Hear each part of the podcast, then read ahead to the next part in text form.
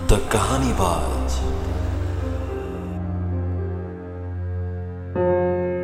नमस्ते दोस्तों, स्वागत है आपका द कहानीबाज के कहानियों में। हमारी आज की कहानी का नाम है ईमानदारी का संबंध संस्कार से है, और इस कहानी को लिखा है सुधा मूर्ति जी ने।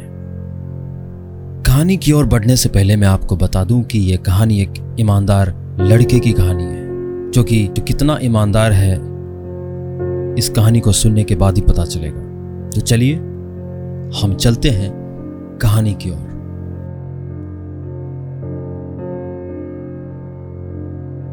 तीन वर्ष पूर्व जून की एक सुबह मैं हर दिन की तरह कन्नड़ अखबार पढ़ रही थी। उस दिन अखबार में एस एस एल सी का परीक्षा परिणाम छपा था। उत्तीर्ण छात्रों के अनुक्रमांक अंदर के पृष्ठों में छपे थे, वहीं विशेष योग्यता वाले छात्रों के नाम व चित्रों से मुख्य पृष्ठ भरा पड़ा था। अधिक अंक पाने वाले छात्रों के प्रति मेरा अधिक लगाव है। विशेष स्थान हासिल करना उनकी बुद्धिमानी ही नहीं, बल्कि अपने उद्देश्य की पूर्ति हेतु उनके परिश्रम व लगन को भी दर्शाता है। मेरा लालन पालन एक प्रोफेसर परिवार में हुआ है। अध्यापिका जीवन का मेरा अनुभव मेरी इस धारणा का जनक है। प्रातःकालीन समाचार पत्र में छपे इन चित्रों में मेरा ध्यान एक लड़के के चित्र पर अटका। मैं बरबस उसे निहारने लगी। अत्यधिक दुर्बल और पीला पड़ा चेहरा, किंतु आंखों में अद्भुत चमक थी। मुझे उसके विषय में और अधिक जानने की इच्छा हुई। तस्वीर देखने के बाद जिज्ञासावश मैंने उसका नाम पढ़ा। उसका नाम था हनुमंतप्पा, जिसे परीक्षा में आठवां स्थान प्राप्त हुआ था। उसके विषय में केवल इतना ही पता चल सका। दूसरे दिन उसके साक्षात्कार के साथ उसका फोटो प्रकाशित हुआ, जिससे उसके बारे में और जानने की मेरी लालसा लगभग बढ़ गई। पता चला कि वह एक कुली का लड़का है। एक सवाल के जवाब में उसने स्वीकार किया था कि वह आगे पढ़ाई जारी रखने में असमर्थ है, क्योंकि वह गांव में रहता है और उसके पिता की दैनिक आय केवल चालीस रुपये है। हनुमंतप्पा अपने पिता की पांच संतानों में सबसे बड़ा है और एकमात्र पिता ही परिवार का भरण पोषण करने वाले हैं। वह एक अनुसूचित जनजाति के परिवार का सदस्य है। यह जानकर इस होनहार बच्चे के लिए मुझे शोभ हुआ। हम में से अधिकतर लोग अपने बच्चों की अतिरिक्त पढ़ाई के लिए शिक्षक रखते हैं, अनेक ग्रंथ एवं मार्गदर्शक पुस्तकें खरीदने के अलावा अन्य सुविधाएं भी प्रदान करने की कोशिश करते हैं, किंतु रामपुरा के हनुमंतप्पा की स्थिति भिन्न थी।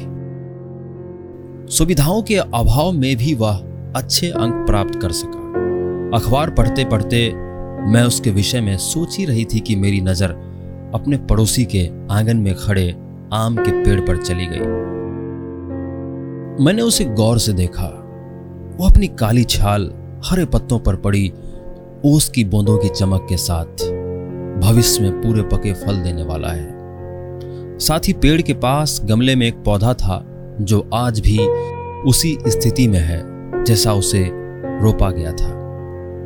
वह सुबह बड़ी शांत थी। हवा बहुत ठंडी व ताजा थी। मैं विचारों में डूबी हुई थी। घर के अंदर प्रेशर कुकर की सीटी ने जब सन्नाटे को तोड़ा तो पता चला कि मैं काफी देर से यहां पर बैठी हूं। साक्षात्कार में हनुमंतप्पा का पूरा पता छपा था। बिना समय गवाए मैंने तुरंत उसके पते पर एक पोस्टकार्ड में दो पंक्ति लिख दी कि मैं उससे मिलना चाहती हूँ, अतः जानना चाहा कि वह बेंगलोर आ सकता है। तभी मेरे पिता प्रातःकालीन भ्रमण से वापस आ गए। उन्होंने मेरा पत्र पढ़ा और कहा, उसके पास इतनी दूरी आने के लिए पैसे कहाँ से आएंगे? अगर तुम उसे बुलाना चाहती हो तो बस का किराया तथा कुछ और पैसे भेज दो, जिससे वह अपने लिए नए कपड़े खरीद सके। तब मैंने उस पत्र में तीसरी पंक्ति जोड़ दी कि तुम्हारे आने जाने व कपड़ों की खरीद पर हुए व्यय का भुगतान किया जाएगा। चार दिनों के अंदर मुझे एक पोस्टकार्ड मिला जिस पर दो पंक्तियां लिखी थी। पहली, मैं पत्र के लिए धन्यवाद देता हूं, व दूसरी, बेंगलोर आकर आपसे मिलने की मेरी इच्छा है। मैंने तुरंत अपने कार्यालय का पूरा पता और कुछ पैसे उसके लिए भेज दिए। अंततः जब वह मेरे कार्यालय में पहुंचा तो मुझे भयभीत, भटके हुए बछड़े की तरह लगा। शायद बेंगलोर आने का उसका पहला मौका था। वह विनयशील था, साफ सुथरे कपड़े पहने हुए था, बालों में कंघी की हुई थी। उसकी आंखों में चमक अब भी विद्यमान थी। मैंने मुख्य मुद्दे पर बातचीत करते हुए कहा, हम तुम्हारी शैक्षिक योग्यता से प्रभावित हैं, क्या आगे पढ़ना चाहोगे? हम तुम्हें आगे पढ़ाएंगे। अर्थात जिस विषय की शिक्षा जहां से भी प्राप्त करना चाहो उसके लिए पूरा व्यय वहन करेंगे। उसने कोई उत्तर नहीं दिया। मेरे वरिष्ठ साथी जो मेरे साथी थे, उसने मुस्कुराते हुए कहा, जल्दीबाजी मत करो, इसे अपने प्रस्ताव पर शाम तक कुछ सोचने का समय दो, तभी यह कुछ कह सकेगा। जब हनुमंतप्पा वापस जाने के लिए तैयार हुआ तो उसने बहुत ही सधे हुए स्वर में धीमे से कहा, मैडम,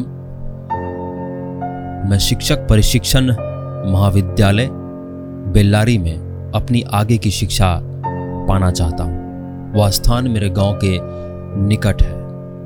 मैंने तुरंत स्वीकृति दे दी, किंतु उससे जानना चाहा कि क्या वह कोई अन्य कोर्स करना चाहेगा।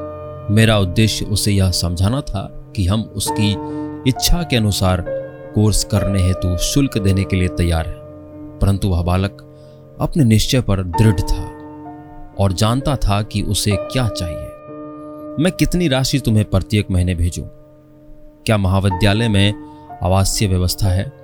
मैंने पूछा। उसने कहा कि पता करके वह सूचित करेगा। दो दिन बाद बहुत ही खूबसूरत लिखावट में उसका पत्र मिला। उसमें उसने लिखा था कि उसे तीन सौ रुपये महीने की आवश्यकता पड़ेगी। वह अपने मित्र के साथ किराए के एक कमरे में रहेगा। दोनों स्वयं अपना भोजन तैयार करेंगे जिससे खर्च कम होगा। मैंने उसे छह महीने के लिए एक हजार आठ सौ रुपये तुरंत भेज दिए, जिसकी प्राप्ति सूचना के साथ उसने कृतज्ञता व्यक्त की। समय बीता। एक दिन मुझे अचानक याद आया कि हनुमंतप्पा के लिए अगले छह महीने की खर्च राशि भेजनी है। अतः पुनः एक हजार आठ सौ रुपये का बैंक ड्राफ्ट भेज दिया। धनराशि की प्राप्ति की सूचना के साथ कुछ रुपये भी लिफाफे में मिलने से मुझे आश्चर्य हुआ। उसने पत्र में लिखा था, मैडम, आपकी बड़ी कृपा है कि आपने अगले छह महीने के लिए अग्रिम राशि भेजी, किंतु मैं पिछले दो महीनों से बेल्लारी में नहीं था। एक महीने कॉलेज की छुट्टी थी और एक महीने हड़ताल चलती रही, अतः मैं अपने घर पर ही रहा। उन महीनों में मेरा खर्च तीन सौ रुपये से कम रहा, अतः बचत के तीन सौ रुपये वापस भेज रहा हूँ, कृपया इसे स्वीकार करें। मैं चकित रह गई, इतनी गरीबी होने पर भी इस तरह की ईमानदारी। हनुमंतप्पा को मालूम था कि महीने के खर्च के रूप में भेजी गई राशि में कुछ भी वापस मिलने की आशा मुझे नहीं थी, फिर भी उसने उस राशि को वापस किया। यह अविश्वसनीय किंतु सत्य घटना है। अनुभव ने मुझे सिखाया कि ईमानदारी किसी विशेष वर्ग, शिक्षा या पूंजी की देन नहीं है। इसकी शिक्षा किसी विश्वविद्यालय में नहीं ली जा सकती।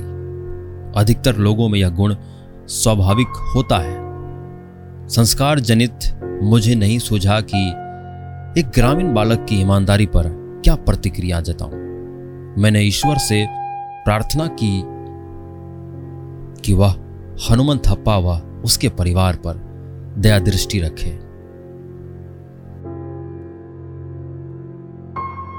हमारी आज की कहानी में बस इतना ही।